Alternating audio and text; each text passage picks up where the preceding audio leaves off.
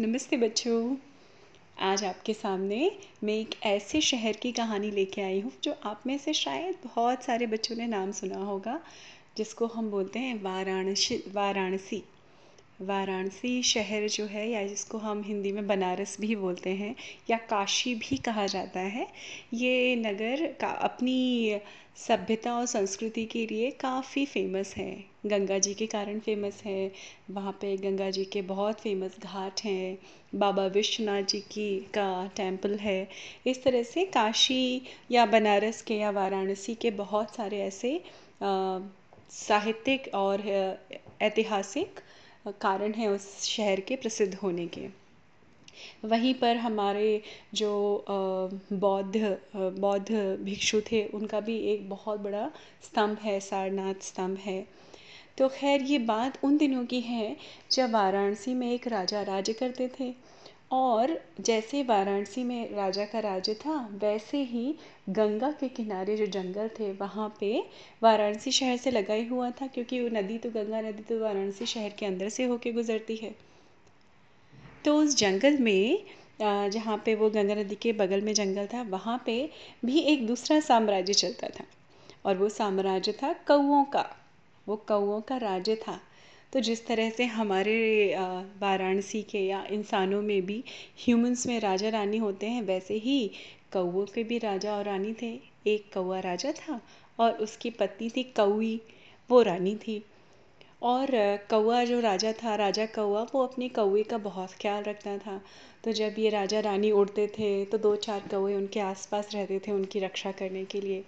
तो एक बार ऐसे ही किसी दिन कौआ और कौई जो राजा और रानी थे कौओं के, वो उड़ते हुए जा रहे थे। तो अचानक वो राजमहल के सामने से जिस तरफ़ से उड़ के जा रहे थे, उस तरफ़ राजा की रसोई थी। तो राजा की रसोई में बन रहा था राज पकवान, शाही पकवान बन रहे थे और उसकी महक दूर दूर तक आ रही थी। तो कौए वहाँ पे थोड़ी सी रुकी, थोड़ा सी देर उसने बैठ के देखा। तो कौआ जो राजा कौआ था, वो उसको देख रहा था। उसने कहा, क्या हुआ महारानी? तुम यहाँ क्यों बैठी हो? तो उसने बोला, कौवी ने थोड़ा महारानी, जो रानी कौवी थी, वो थोड़ी उदास हुई। उसने बड़ी गहरी सी सांस लेते हुए बोला, काश मेरे नसीब में भी ऐसा खाना होता। अरे महाराज, चाहे चाहे मैं कौवी हूँ, लेकिन हूँ तो मैं भी रानी ही।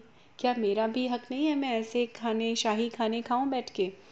तो महाराज, जो कौआ महाराज था, उसको ये बात अंदर तक जो है खल गई। दो तरह से इसलिए खल गई क्योंकि दूसरी, पहला तो एक राजा रानी की हैसियत से खली उसको बात, दूसरी बात, उसने कहा, पहली बार मेरी रानी कौए ने मुझसे कुछ मांगा है, मैं किसी ना किसी तरह से करके इसको ये शाही पकवान ज़रूर खिलवाऊँगा। पर कैसे कौवा और इंसानों में तो बहुत फ़र्क होता है, मैं कैसे खिलाऊँगा कैसे खिलाऊँगा? वो लोग घर तो वापस चले गए अपने, लेकिन राजा कौवा जो था, वो ऐसे ही सोचता, सोच सोच के एक डाल से दूसरी डाल दूसरी डाल से तीसरी डाल पे उड़ के बैठ रहा था। तो उसके जो मंत्री संतरी कौए थे, उन्होंने पहचान लिया, उन्होंने कहा, महाराज, आप किसी सोच में लग रहे हैं? तो उन्होंने बोला हाँ भाई, मैं सोच तो रहा हूँ कि मैं कैसे अपनी रानी ने एक ही इच्छा मुझे बताई है कि उसको शाही पकवान खाने हैं। और मैं राजा किस काम का अगर मैं अपनी रानी कौवे की इस छोटे सी इच्छा को पूरा ना कर सकूँ तो? तो मंत्रियों ने उसके जो एक मंत्री था मेन मंत्री जिसको मुख्यमंत्री हम कह सकते हैं, वो उसने कहा उसने का कड़क के बोला कि आप आज्ञा दें मुझे, राजा जी, हमारी रानी की इच्छा सर्वोपरि है मतलब सबसे ऊपर है।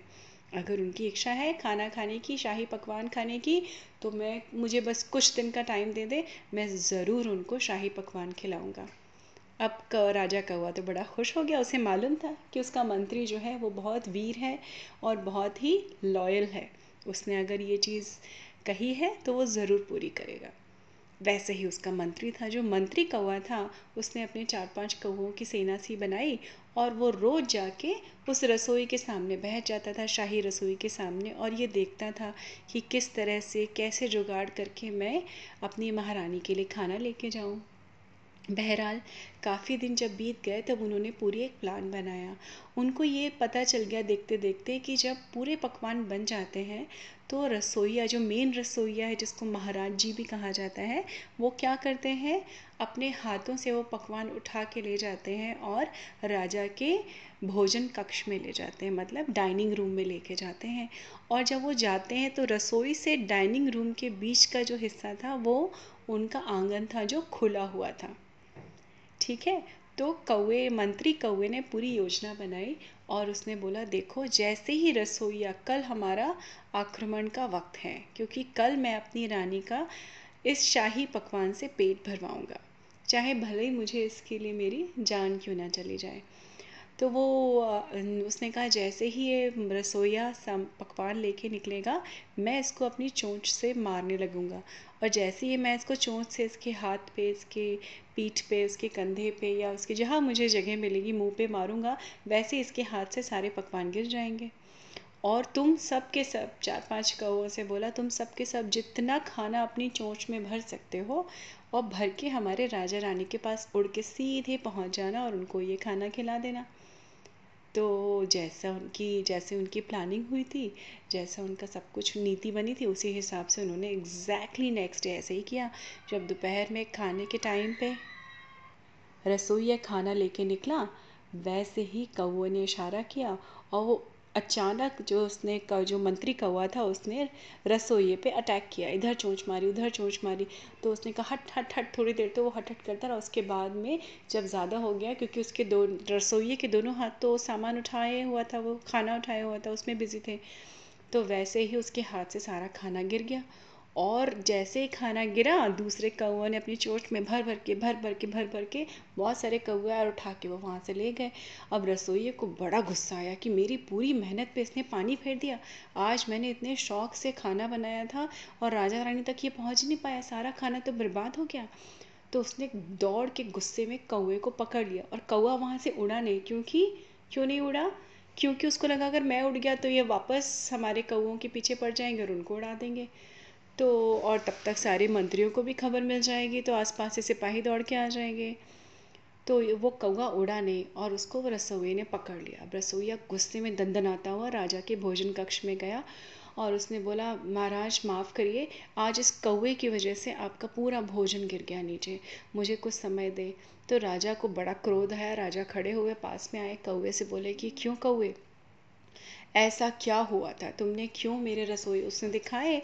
रसोई ने अपने हाथ और पीठ वगैरह जो थी कि देखिए इसने मेरे ऊपर क्यों अटैक किया, मुझे नहीं मालूम। तो मंत्री कौआ चुपचाप राजा के सामने बैठा। उसने कहा कि, महाराज, जैसे आप यहाँ के राजा हैं, वैसे ही हमारे और राजा और रानी भी हैं।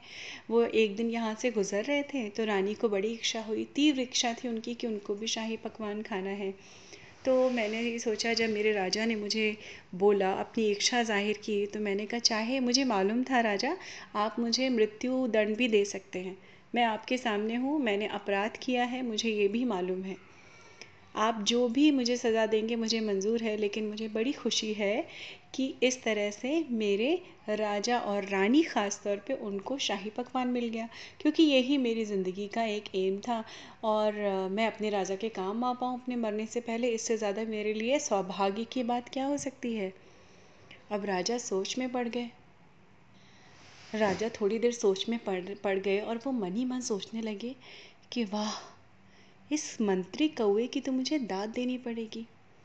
इसने कौए होने के बाद में भी अपने राजा के लिए इतना बड़ा बलिदान देने की सोची कि चाहे कुछ भी हो जाए ऑफकोर्स ये तो मर भी सकता था। मेरे से मेरा रसोईया ही इसकी गर्दन मरोड़ सकता था। इसके तो मतलब हंड्रेड परसेंट चांसेस थे कि ये मर जाता, लेकिन इसने अपनी वफादारी प्रूव की। तो राजा एकदम खुश हो गए। उन्होंने कहा, मंत्री कौए का उपचार करवाया और उन्होंने क्या बोला? आज से रसोइये को आदेश दिया आज से जो भी शाही पकवान बनेगा, उसका एक हिस्सा कौओं के लिए ऊपर रखा जाएगा। और तुम जाओ, मेरी तरफ़ से अपनी रानी, राजा और जितनी भी कौओं की प्रजा है, सबसे कह दो कि वो आके रोज़ शाही पकवान का आनंद लिया करेंगे और ये तुम्हारे अच्छे कर्मों का फल है। तुमने अपनी वफादारी से मुझे बहुत खुश किया, कौए। जाओ और कौआ खुश होकर राजा को धन्यवाद बोलता हुआ वहाँ से चला गया। तभी से ये प्रथा है कि जब भी हम खाना बनाते हैं, हमारे ग्रंथों में भी है ये, हमेशा कौओं के लिए थोड़ा सा खाना, पक्षियों के लिए, कौओं के लिए हमेशा थोड़ा सा खाना निकाल के रखा जाता है। तो देखा बच्चों आपने कि जब हम किसी की भलाई के लिए कोई काम करते हैं और ऐसे करते हैं कि हमें परवाह नहीं होती है कि हमारी जान जाए या ना जाए, ऐसे ही एक वीर सा मंत्री कौन था? वो कौआ तो कौए को, उसकी बहादुरी का, उसकी ईमानदारी का, उसकी लॉयल्टी का पुरस्कार मिला। तो राजा को भी बड़ा अभिमान हुआ कि चलो, मेरे राज्य में कम से कम, अब मेरे, ये भी खुशी है कि मेरे यहाँ पक्षी भी भूखे नहीं रहेंगे। उनको भी मेरे हाथ से कुछ ना कुछ पकवान खाने को मिलेगा। तो राजा को भी तृप्ति हुई कौओं को भी संतुष्टि हुई और हमें ये सीख भी मिली। उम्मीद है आपको ये कहानी भी अच्छी लगी होगी बच्चों। फिर मिलती हूँ आपसे। नमस्कार बच्चों।